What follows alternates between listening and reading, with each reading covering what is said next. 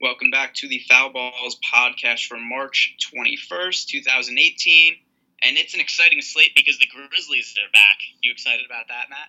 Very excited to figure out what the Grizzlies are going to do tonight. Yeah, well, at least the one benefit we have is that the Grizzlies are the first game of the slate. Well, in theory, it should be a benefit, except it was the first game of the slate last time when Tyreke Evans got scratched prior to the game. Uh, Marc Gasol was out last game. He practiced today. He's listed as probable for tomorrow. Tyreke Evans, I, I, don't really know what to make of his status. He's not on the injury report, except he wasn't on the injury report last game and he was just inactive. So there was no real reason for him sitting out. It was just tanking, and they didn't really care to give a reason. Uh, they're playing a game in Philly. Philly's one of the better defenses in the league. I think that the Grizzlies, with everybody healthy now, because they do have Andrew Harrison back, um, they have Chandler Parsons playing now. Wayne Selden's playing. I think it's easy enough to avoid them. It's a bad matchup. There's not a lot of value there. I'm not going to bank on Tyreke Evans or Marcus Gasol sitting unless we know that for sure early in the day. So I'm good with staying away from them. From the Sixers side of the game, a little bit of a down pace matchup. And, you know, Simmons and Embiid are both playing well recently, but I think there's going to be better guys to target at what the, their prices are. Yeah, the problem for Embiid is that if Marc Gasol plays, it's a tough individual matchup, and if Gasol sits, then there's just a lot of blowout risk.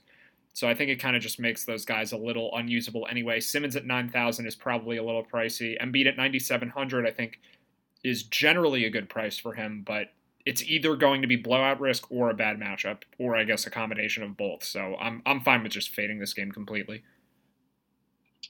I am on board with that. Uh, next game, we have the Toronto Raptors, the Cleveland Cavaliers. Something to watch out for with the Raptors is I, I think they're going to be resting guys a decent amount down the stretch. We saw a couple games ago they rested Kyle Lowry. Tonight they rested DeMar DeRozan. So tomorrow for the tail end of a back-to-back, my gut feeling is that Serge Ibaka is going to be rested in this game.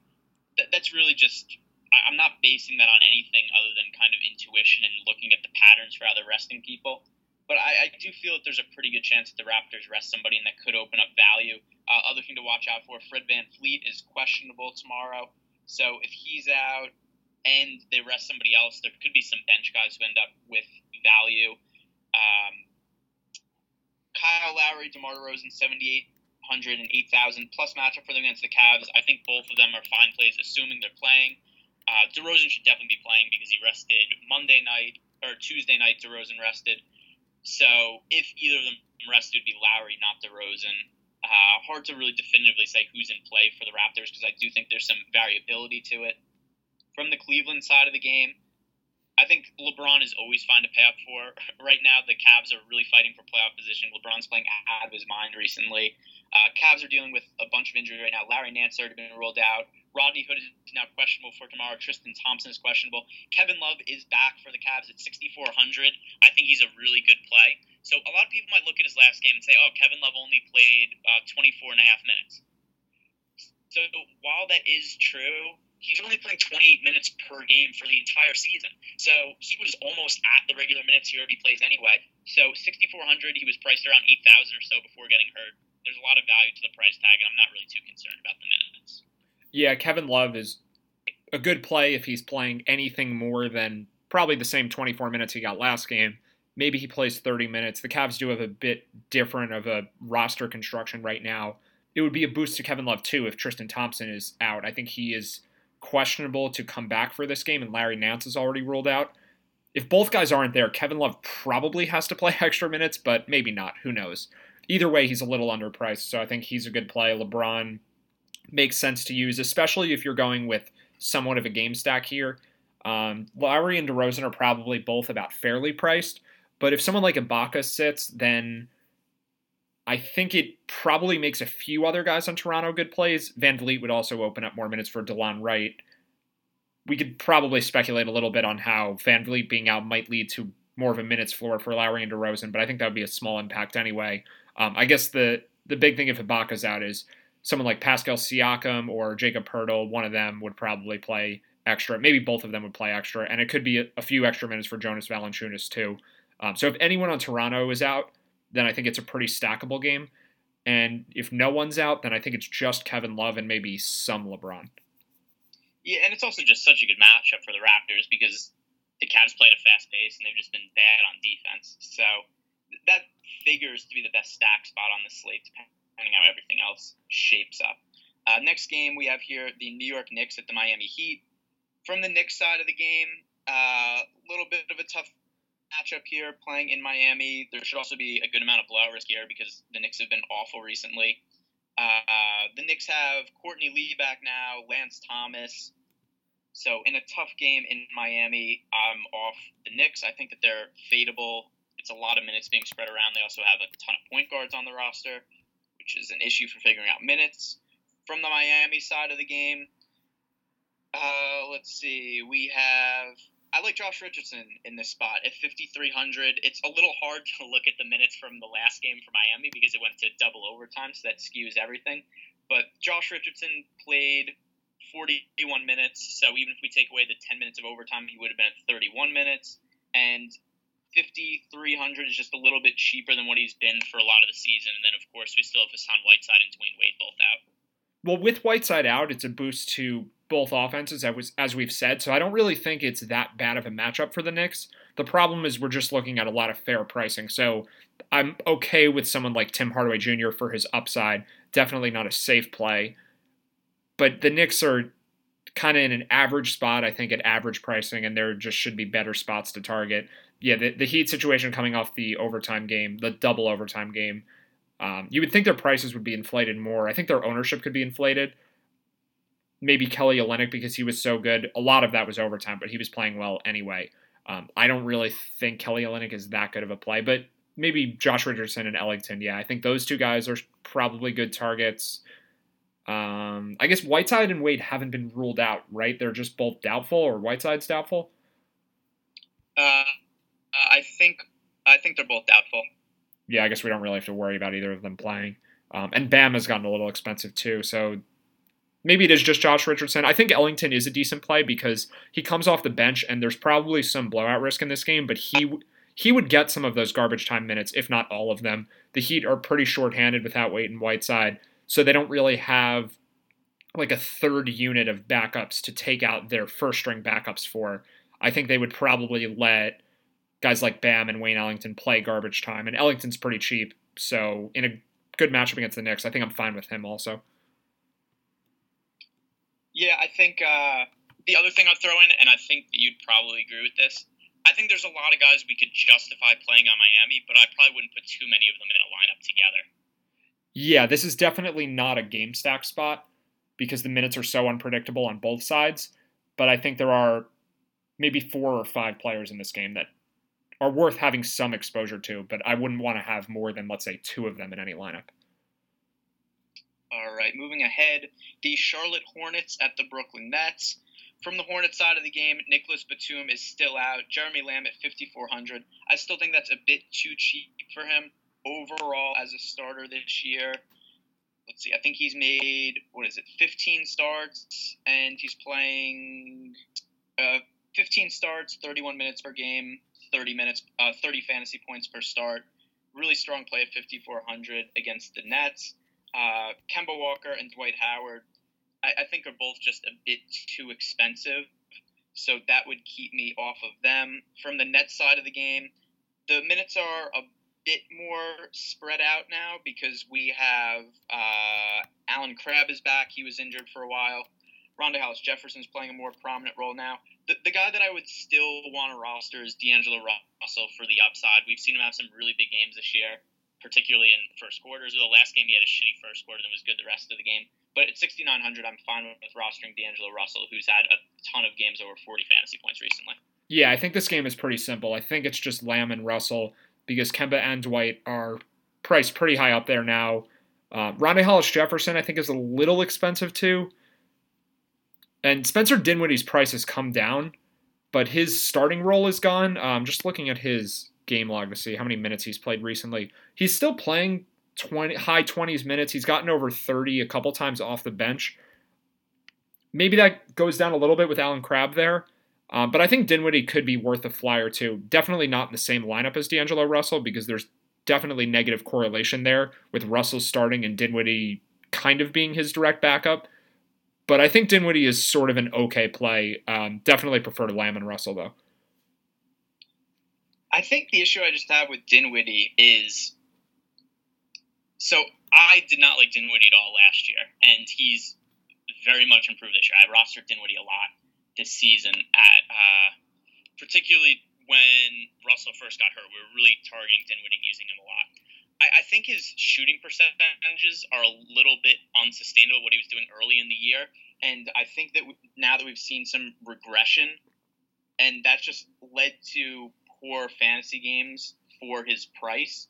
So if you look at Dinwiddie's game log, the last time he scored 30 fantasy points was almost a month ago now. So looking at him in a fairly tough matchup at 5600, I just question how much upside there is in him. Yeah, he did have games though in February where he topped 40 a few times. I think two of the three were overtime games, so maybe that inflated. But that was also uh, Russell was hurt then. Yeah, but he did do it a couple times in in lower minutes. Like there's a 42 point fantasy game that in there in only 25 minutes.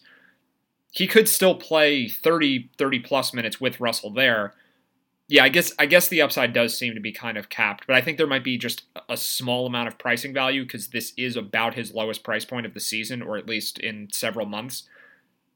But it's a bit of a reach, and we should have better value plays anyway. Yeah, uh, I mean, I wouldn't call him like.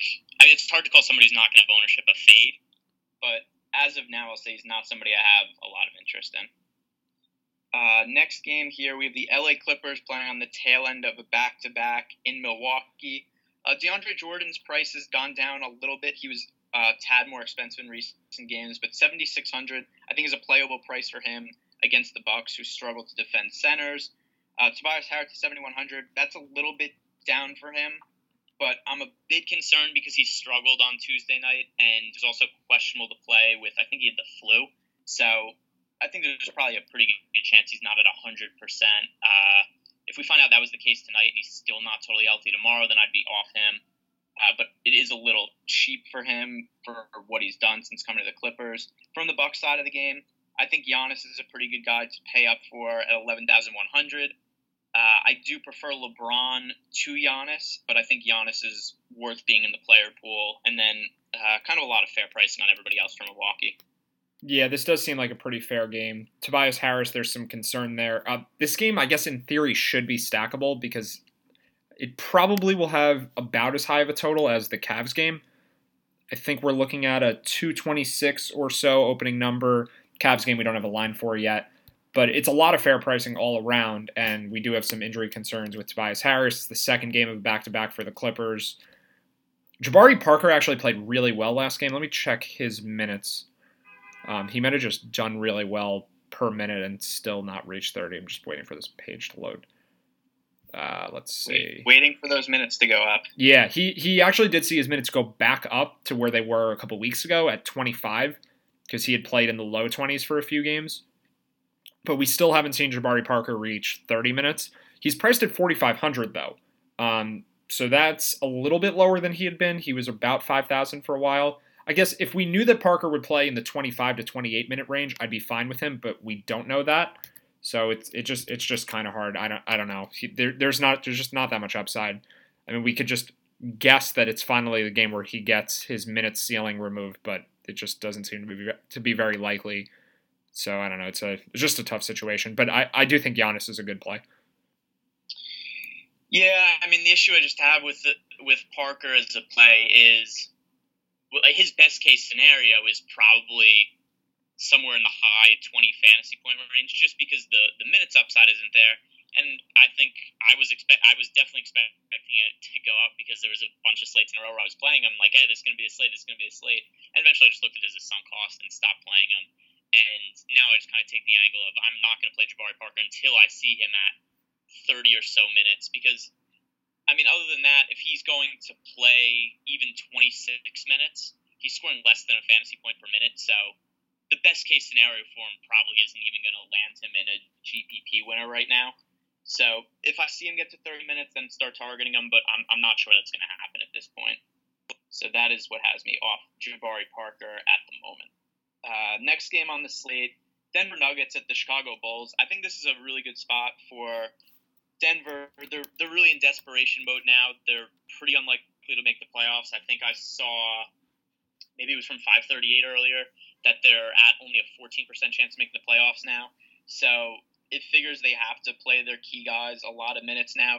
Jokic at 9600 in a plus matchup against the Bulls. He's uh, I think of the expensive guys, he's my favorite for what his price is. Uh, Jamal Murray, I think, is playable. Gary Harris is still out, so that makes Will Barton in play. Uh, Wilson, Chandler, Paul Millsap, I just kind of think those guys are okay, but nothing too exciting. From the Bulls side of the game, we have Zach LaVine is doubtful to play again. Kris Dunn's already been ruled out, and Lauri Markkanen is also doubtful.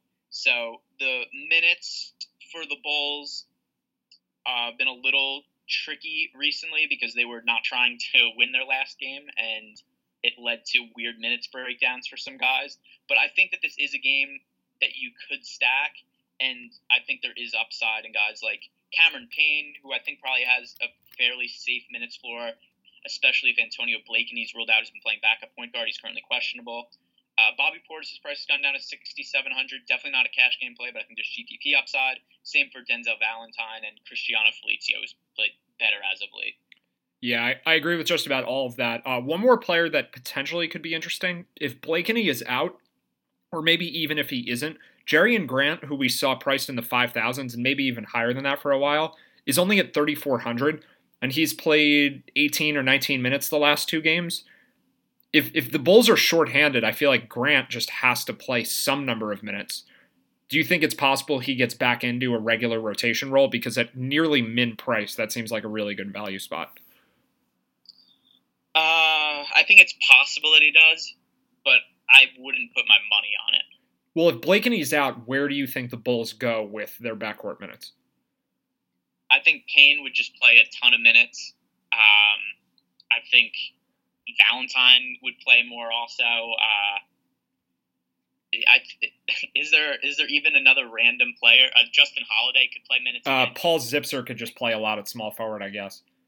And David Nwaba's I mean, there have, too. They have they have a lot of options it's just a lot of shitty options. Yeah, I don't think David Nwaba would be a bad play if Blakeney's out. His minutes are kind. Yeah, his minutes are all over the place, but Nwaba in 30 minutes is he's probably a better player than any of the other people we've mentioned, and he's had some big fantasy games. He, he's at 4600 is the problem, um, but I, I don't have a problem with using him. Maybe Nwaba starts. I don't know. He he hasn't started in two games, but he was starting for a while before that the Bulls the Bulls are tough to figure out, so hopefully we can get a starting lineup. I guess we won't get one before lock. Uh, what time does this game start? It's an hour after lock, so it's possible, but this this is a pretty unclear situation. The Nuggets side is much more clear. Like we know that Jokic is going to play a lot, or at least we think we know Jokic is going to play a lot. Um, hopefully, we get some more clarity on the Bulls side too. Yeah, uh, uh, I mean, Mike Malone is definitely a frustrating head coach from a DFS perspective, and I, I think there's probably a pretty good chance he gets fired if the Nuggets don't make the playoffs because the expectation was for them to be not like contenders in the West, but definitely improve this year and be a playoff team at a minimum after they signed Paul Millsap, and just didn't happen. And I think some of the way that he's handled not being able to integrate Paul Millsap very well, playing alongside Jokic, and just things like benching Jokic in fourth quarters of close games, or that they could have won and ended up losing. I, I think that they'll the team will look at things like that as reasons for them losing more games than they should have and not making the playoffs. So, good chance we don't have to deal with Mike Malone next year. Uh, next game on the slate, the Indiana Pacers at the New Orleans Pelicans. I think this is another pretty strong stack spot. Pelicans playing at a very fast pace, and there could be some value on them also. And then from the Pacers side of the game, uh, Darren Collison, 5,500. I still think is worth rostering. He is moved back into the starting point guard role.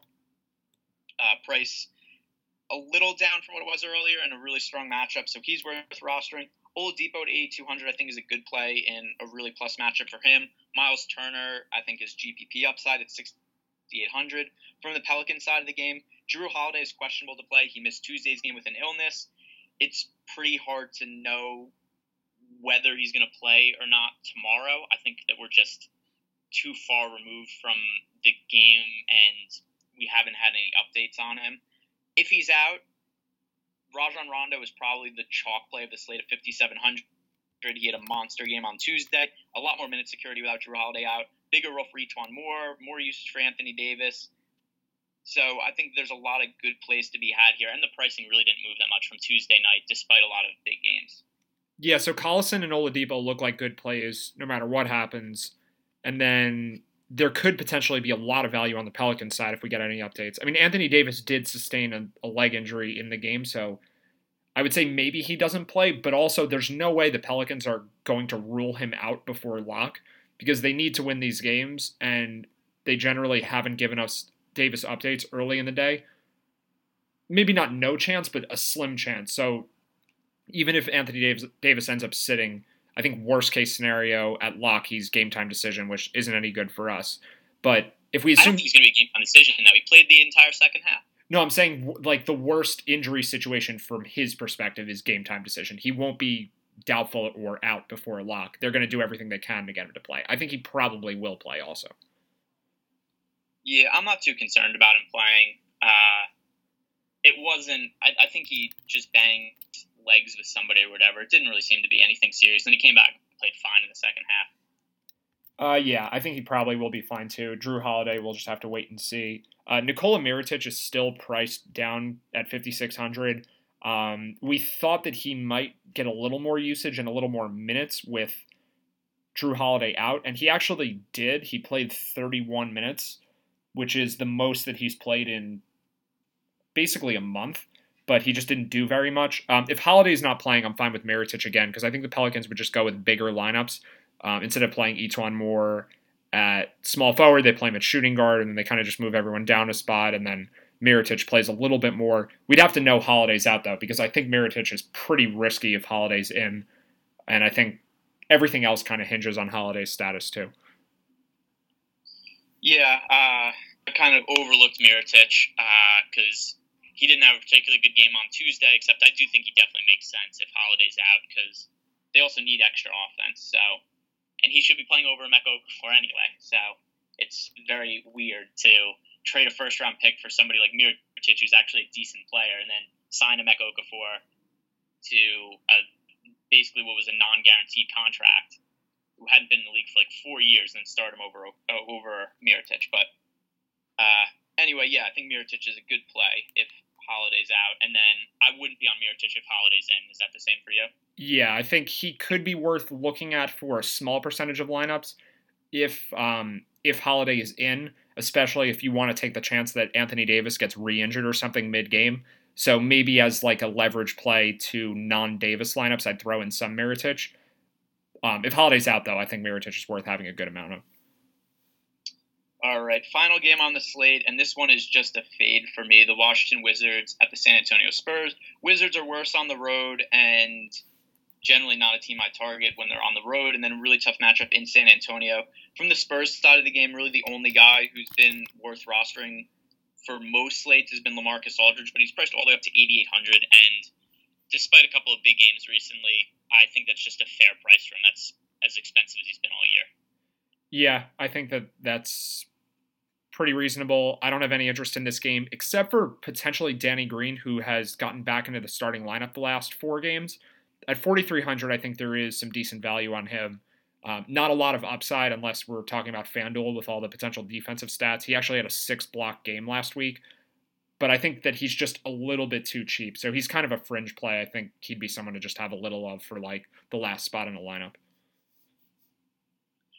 Uh, so Matt must have rostered him that night because he knows exactly how many defensive stats Danny Green had. Well, I'm looking at his game log, but I did also roster him that night. Yes. All right, so that is going to finish today's podcast. You can follow me on Twitter at GAaronbergDFS. Matt's Twitter handle is at Preaching Sense, and we'll be back for tomorrow's sleep.